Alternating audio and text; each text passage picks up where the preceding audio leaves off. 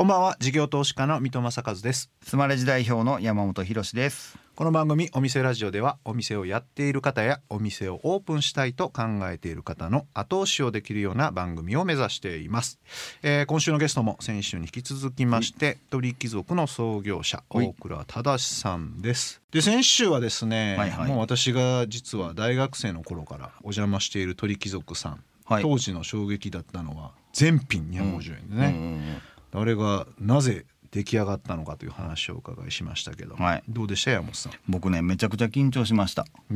な えなんでなんで？いや何かって先週ねはい。聞いてくださった方分かると思うんやけど、はい。曲送りをしたんですよ。ああなるほど曲送りを、はいのフードね、うんまあその仕事をやるっていうのを、うん。まあ、前回の収録の時に決まってたじゃないですか、うん。打ち合わせで。うん。だからむちゃくちゃ準備してどうしようどうやって喋ろうみたいな。ごっついごっつい緊張した。割には取れ高がせやねん。せやねん。思ってた通りにいかへんかったのよ。あそう、ええああの時ヒロシは頑張ってたいろいろいろいろ準備してこのキーワードあのキーワード。それは拾えへんかった俺が悪かった。ごめんごめん。それはもうみんなチームで改善していこう。2割も出されんかっうんてちょっと。じゃあ100%のパフォーマンスをこ出今後ねせるように、えー今後は頑張ってこれチームで頑張っていきえましょう。お願いします。はい。ぜひお願いします。ということで、えーお店ラジオそろそろ開店しましょう。この後株式会社鳥貴族ホールディングス代表取締役社長大倉忠さん登場です。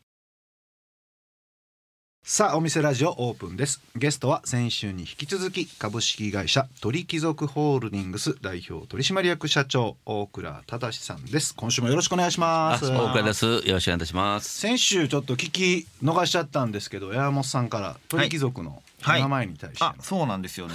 あのネーミングが素晴らしいなと思って。あ鳥貴族。鳥貴族っていう名前。その辺のネーミングの付け方とか、はい。あのその辺について教えてもらえたらなと思って。はい、あの従来焼き鳥店というのは中高年男性の店、うんうん。やっぱりそれを若者、もっと言うと女性客も入ってもらえるような店にしたいということで、ちょっと洒落たというか焼き鳥屋らしくない。そしてあとお客様を貴族扱い大切にしたいという思いで鳥貴族にしました。あその二つなんですね、はい。確かに当時から洗練されてる感じがあったんですよね。なんかザ焼き鳥屋っていう感じじゃなくってはい。おしゃれな感じのバイトの人がなんか働いてるっていう雰囲気あありがとうございます。T シャツなんかも当時最初からはいはい。T シャツでしたから、あー。ユニフォーム T シャツも珍しかったですね。うん。確かに。当時ハッピとかはいはい。サムエ的なお店が多かったですから。頑固そうなおじさんが親父がやってるみたいな、価格もそうだしそのメニューもそうだし、今みたいな店舗作りもそうですけどもう最初からそれで行こうって決めてから始まったんですか？ほぼ最初で決めてましたね。だから大きな変化はないですね。まずはやっぱり価格が大事だというのはありましたね。あの全国チェーンということは大きな市場を狙うわけですからそれと反比例させて価格は下げなきゃいけないなというだから一番ボトムを狙うということと若い方女性客を狙ったのでカウンター中心よりもボックス中心にしていきたかったというのがありましたね。前職焼き鳥店で店長した時もですねカウンターは空いてるんですけどボックス席が埋まってると若い方帰られる方多かったんですよ。うん。あカウンターだけだったらいいわとかですね、横では喋りにくいみたいなことなんですか？自分らの世界になりたいんですよね。ううんんだから完全個室まではしませんけどいろいろ柱を立てたり、うんちょっと視界を遮るような、確かにそうですよね、ええ。僕。あれもあえてです。確かに我々みたいなおじさんはカウンターがいいはい。って思いますけど。私はカウンター好きですからね。ただその逆だってことですよね。そうなるほどな。でそれであれですよね。さらに今回は若者ターゲットなのかちょっとわかんないですけど、はい。えっと鳥木バーガーというはい。新しい業態をはい20年30年ぶりぐらいに作るみたいなことになるんですか？そうすると。そうですね。新しく作られるはい、はい、そうですね。そのいわゆる新しいそのバーガーを作られるなんか目線とかええ。考え方っていうのはどういった形になるんですか、まず、まあ、日本一のマクドナルドさん、うん。創業者の藤田蓮さん。はい。もう全ての本は読んできてるくらいに、はい。まず憧れの存在でした、そういうのはやっぱり根底にあったと思いますハンバーガー業態に対する、あの創業時は焼き鳥業界のマクドナルドを目指すと言ってましたから。はいはいまさに。はい。もう本当に数年前から頻繁にこう鳥貴族の海外進出でアジアやアメリカ頻繁に行ってたんですね。はい。でその中で特にアメリカで今チキンのファーストフード。でもっと言うとチキンバーガー専門店の繁盛ぶりがやっぱりすごかったんですよ。あのまあ具体的な名前言いますとチックフィレイというのは今1店舗あたりマクドナルドの1.6倍売り上げですね。それも日曜日休んでええ従業員ミサに行かすために休んでるんですよ。でまあもう今北米しかまだ出店してないんですけどもう1兆円企業で、うんまあそれを見た時にこれ日本でうちが展開したら面白いなと思ったんですね。でもまだそのコロナ前でした。鳥貴族の海外進出のが本当は優先順位高かったんですけどもコロナでうん。やはり我々居酒屋業界すごくダメージを受けている中ハンバーガー業態強かったじゃないですか。うんそうですよね。でずっと構想にあったものをもうシャッター今勝負してやろうと。あえてレッドオーシャンに飛び込んでやろうと。鳥貴族もそうでしたから当時あの紫さんとか坪橋さんがどんどん全国展開して今更全国展開なんか無理だよとかうん。言われたのをあえていや全国展開するよと。あレッドオーシャンに飛び込んだわけですからーまあ同じような気持ちですね。だから第二の創業の思いではい。うん。チキンバーガーがアメリカですごい流行ってるのはなんか理由があるんですか？まず先進国はヘルシー志向で今チキンの需要が消費がやっぱりアメリカはもうビーフ抜いて実はチキン1位になってるんですよ。あの日本ももちろん今チキンが1位なんですね。で、まあ、発展途上国とかはまあ宗教フリーそれと安いというのを、あそうか。牛とか豚は食べない国だからもう総合的に考えたらますますチキンという食材の可能性将来性はやっぱりすごいなと。うん。だからもうそこをうちは事業領域を定めてですね。はい。まあチキンフードカンパニーで行こうと。へえより強く思いましたね。居酒屋スタイルの業態とファーストフードの業態じゃなんかこうマネージメントの仕方って全然違うんじゃないかなっていう気もするんですけど、はい。その辺は実際はどうなんですか？これはたまたまなんですけどマクドナルド出身でまあ部長クラスまでやってた人間が2人実は社内にいてるんですね。これは別に今回のハンバーガー事業のためにスカウトしたんではなく、うちが2300店舗くらいの時ですかね、これから1,000店舗をこう目指す上で、どうしてもそういった4桁クラスの店舗数を展開した経験者ノウハウが欲しかったんでそういった2人をスカウトしてたんですよ。でその方々中心に？あの一人が社長で一人が取締役でハード部分厨房やそういったものは彼らが作ってくれました。いわゆるあれですよね。もう本当マクドナルドぐらいのあそうですね。なんていうんですかスピード感とかはい。価格帯とか、そういうイメージってことですよね、そうです。でもマクドナルドにもチキンあるじゃないですか。ありますね。はい。それはやっぱこれまでの総合と焼き鳥単品との違いぐらいで戦える三段っていう感じなんですか？まあ根拠なき自信ですけど。まああと差別化がこれも鳥貴族と一緒でやっぱり国産なんですよね。食材すべて国産。バンズもそうですし。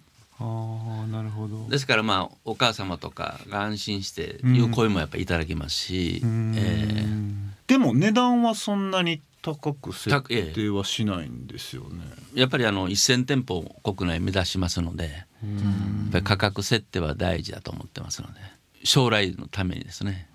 今は赤字覚悟です。最初のその集客のとことかええどんな感じでした、まああのおかげさまで順調には来てます。ええ。それもやっぱりあれですかね鳥貴族さんのブランドもあるから比較的。名前も鳥貴バーガーとしてのそういうわけですから。うん。やっぱり鳥貴族がやるからこそ期待してもらいたいなというのがありますよね。うん。チキンをね37年間やってきた、ええお送りしているのは大倉さんセレクトの曲ですがさあなぜこの曲を選ばれたんでしょうか？はい、ある時さだまさんの記事で、まあ、実在していたお医者様のことを歌にしたと言って興味を持ちその詩ですね、はい。詩の内容になんか感動してですね、アフリカへ巡礼医療された、ね医師の話なんですけどその中の詩で一番なんか好きなのが診療所に集まる人々は病気だけれど少なくとも心は僕より健康なのですよとか、日本はどこか進む方が間違ったんじゃないとかそういうのが出てくるんですよね。なんかこう日本にはい住んでいる私をどっかこう自分を戒めるためにも。なるほど。これも定期的によくはい聞きますね。これ実は私もめちゃくちゃ好きなんですよ。私これ聞いてこれ映画化にもなったんはい、ですよね、見ました。うん。で私それ映画も見て実はこれ見てアフリカ行きましたね。南アフリカ行きましたわ。すげえ。ただこれカラオケで歌うのめっちゃ難しいのとあと周り周りが何歌ってんねんこいつってなるんですよね。これ結構大変なんですよ。もう一回歌ったことありましたけど。全然盛り上がらない。やめとこうってなるんですよねはいお送りしたのはさだまさしさんで風に立つライオンでしたもともとあの多店舗展開するぞっていう前提ではい最初始められたってことなんですけれども、あの何店舗目ぐらいで経営が安定してきたのかなとか金銭的な部分であのー直営と FC を合わせて35店舗目が大阪道頓堀なんですね。はいその成功くらいからですね。直営でそこは14店舗目でしたかね。はい。もともと大資本で始めたわけではなじゃないいですじゃないです。かはい。その辺のなんか苦労とかなんか工夫ってあったのかな？まず銀行のプロパーで借り入れできたのがその道頓堀店をオープンしてから初めてですからやっと、大体国もしくは風の保証協会。うんうんうんうん。それが中心でした、はい、だから借りれるとなったら店出してました。うんあなるほどなるほど。うんなるほど。出店計画よりも本当にはい。資金借り入れ計画の方が先,、はい。先だったみたいな。なるほど。35店舗で東京進出をされたのが40店舗ぐらい、4 5 6店舗目やったと思います、うんうん。はい。大阪である程度行けるなと見えたらじゃあもうすぐ東京行くぞみたいなそういうですね。感じだったんですか？あの2年計画は早めましたね。あの道頓堀の成功次心斎橋梅田とはい。成功したのでこれでい。けるなと思いましたね、あもうよし行くぞと、はい、ただ最初にそういった繁華街で成功したところって案外その後ローカルに行って失敗されてるとこ多いんですよね。ある面その立地でカバーしてもらえてたというか業態が磨かれてないまうまん。割と成功してしまうと、で岡安さん弊社の場合は逆やったので、はい。繁華街出る前で結構こう、はい。業態力が磨けたというのはありますね。集客にやはりどうしても苦労してやってきましたので。業態を磨くって面白い言葉ですね。それってどういうことを言っていくんですか？メニューをあカスタマイズしていくとか。ムあの例えば大きなメニューを作ったりとか。あ普通のサイズの焼き鳥じゃなくて大きくて。とか今金麦の大ジョッキとか出してるんですけど、うんあそういう発泡酒が売り出した時に大ジョッキを出したりとかですね、うん。やっぱり均一なのでこれは安いこれはすごいなというメニューをどう本当に導入できるかなんですね。ーはあなるほど。どれもがこうこれ250円やったら当たり前じゃないばっかり揃えてもお客さんってやっぱりさ感動してもらえないので、ん。えこれも250円 でもその反面にこれ250円なの？いうのもつい。るんですよ。多少はそれはもうメリハリがある方がいいんですよ。うん。なるほどそういったこともどんどんノウハウとしてあー。磨かれていきましたし、まあ店のレイアウトもそうですし、うん。あーええ。あー。業態を磨くっていい言葉ですね。あとねあの直営と今 FC が出たんですけれども、直営と FC の使い分けの仕方とかって最初からありましたか？当初は先ほど言いましたようになかなか資金調達ができなかったので、やはりフランチャイズで広めたいというのがありましたね。でそれによってまあスケールメリットを作れればうんうん直営にもね、はい。恩恵受けれますので、うんなるほど。ええ、本当にロイヤリティとかで儲けようというよりもやっぱりどんどんブランディングしたいという、はい。知名度をつけたいということと、本当にサプライチェーンを強化したい、うんだからロイヤリティうちってあ定額で5サプライチェーン万円なんですよ。定額なんですね、はい。えー。しかも5万円ですか？はい。めちゃくちゃ安いですね。ええ、あだからそういう企業群としてええ。ボリュームディスカウントを取っていく方にはい。戦略決めるとはいですよね。おっしゃる通りですね。なるほど。加盟のオーナー自身も多店舗展開しやすいようなことでああいう定額5万にしてるんですね。結構1店舗1店舗ルエイト重かったら、うん。なかなか多店舗展開ってうん難しいじゃないですか。はい。う。んそでそうすると効率もいいんですよ。オーナー増えないんで、ああ一人のオーナーがはい。10店舗とか、管理も楽になりますし。ですから今15社で200へ2え。30店舗やってもうてますから。最大は70店舗を経営してるオーナーもいてます。うん。えー。メガフランチャイジーですね、ええ。それどうやって選定されてるんですか？そのフランチャイズやってくれる人という。大体3分の1が私の知人。うーん。で3分の1が元社員社員の独立ですね。あ社員なんですね。はい、で一般の方が3分の1まあ一般の方はもうちょい比率少ないですかね元社員が今一番多なってますね。それはでもどっちがいいんですか？やっぱ社社内で頑張ってほしいなといううなんか経営者としての考え方も多少あると思いますけど。もうどっちも OK です。はい。どっち選んでもらっても。じゃあ結構推奨されてるイメージですか？はい。あの従来のはなかなかやっぱ1店舗投資も重かったのでそれと建物展開をしてもらえるマネジメント力ないなければ独立させなかったんで、大体年間1人やったんですよ。うん。でところがやっぱりいや僕は建物展開なんかしたくないんですと、はい。小さい店1店舗だけではい。やれるとこまで自分は現場立ってやりたい子が案外多かったので、はい。今進めてるのがい。10坪ぐらいの店なんです、あはいあ。あの大倉屋の。大倉屋はい中西屋。うん。で次もう一軒関東で直営出して来期から社内公募します。うん。これ結構みんな手挙げそうなんですよあーでもちょっとわかりますね。なんかその ガツガツ増やしていくよりお客さんと対話しながら自分一人でやりたいっていう、根っから好きなんですよね。うんみんな私みたいに思ってたんですけど勘違いしてました、最初から数百店舗とか上場やとかじゃなくってそういう職人気質の人結構多いですもんね、はい。飲食界の人たちって。ほんまに楽しそうに営業してますそういう子は。でもそっちの方がなんか濃度が濃くなるっていうか、ええええ。接客とかまあ一つ一つ一はい。品一品出す気持ちとかも、はい。うん店舗としてはいいですよね。いいいいと思いますし、うん。で従来の鳥貴族が出せないねとこを埋めていければいいなと思ってますよね。ほんならもう全国割と津々浦、で地元帰ってやりたいねっていう人も、おっしゃる通りです。出てきたりするっておっしゃる通りです。はい。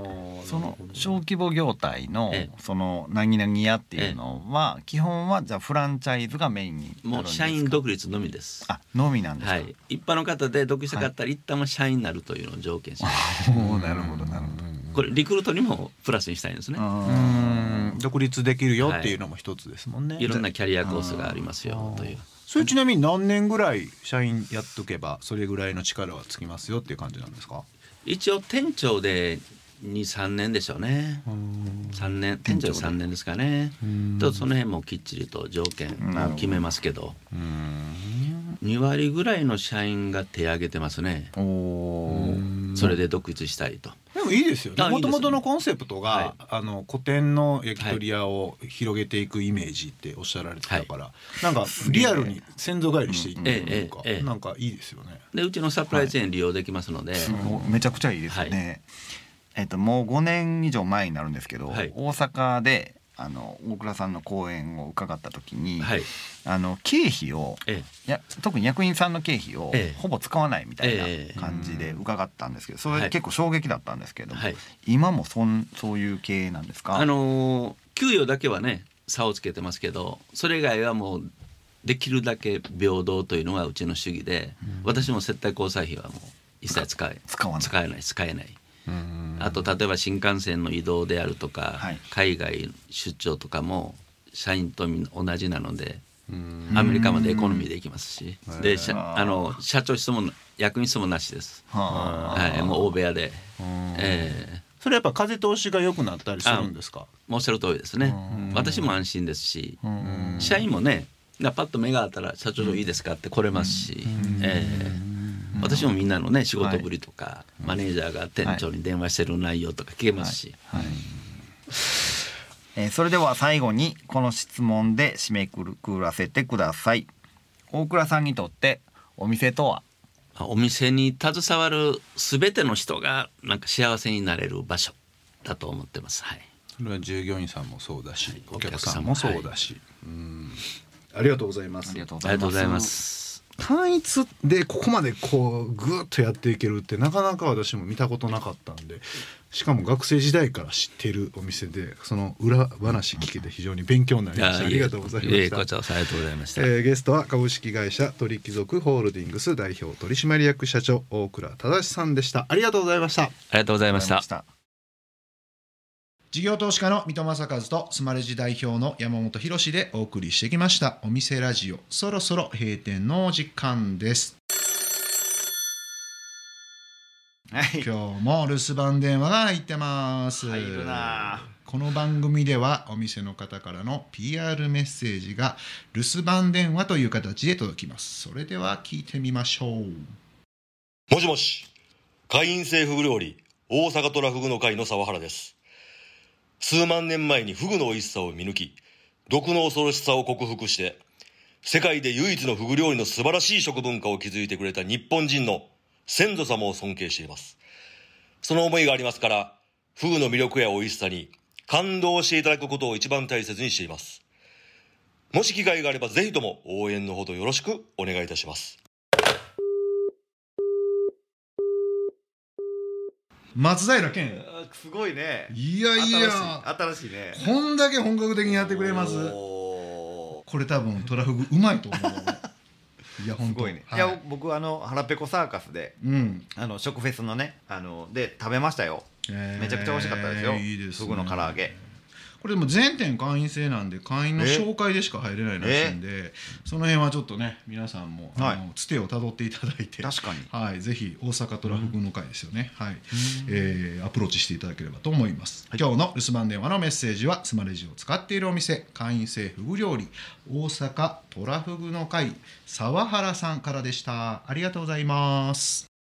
さて山本さん2週にわたって大倉さんにお話を伺ったわけですがはいヒロシのコーナー。イエイ。エーイ。ありがとうございます。でしょうか？ありがとうございます。これ毎回ね後半だけ言うことにしてるんですよ。あそうなんや。はい、前半総括を、うん。あの FC のところがねすごいなと思ったんですけど、うん。すごく会社の数を絞られてるというかね。受けるフランチャイジーの数を。はい、いろんな会社さんにやってもらうのがいいのかなと思ってたんですけど、でもそれでもそんだけスケールさせていけるっていうのって割とお互いハッピーなんやろうなっていうふうに思いましたね。あとあれでしたもんね。5万円しか取ってないって思ったああそうそうそうそう。FC 料5万円って。よっぽどだって看板代なんでノウハウやら看板やらなんとか代全部込みで、うん。次5万円しか5万円。取られたら、まあ、フランチャイズの本部としては基本的には数字合わないですよね。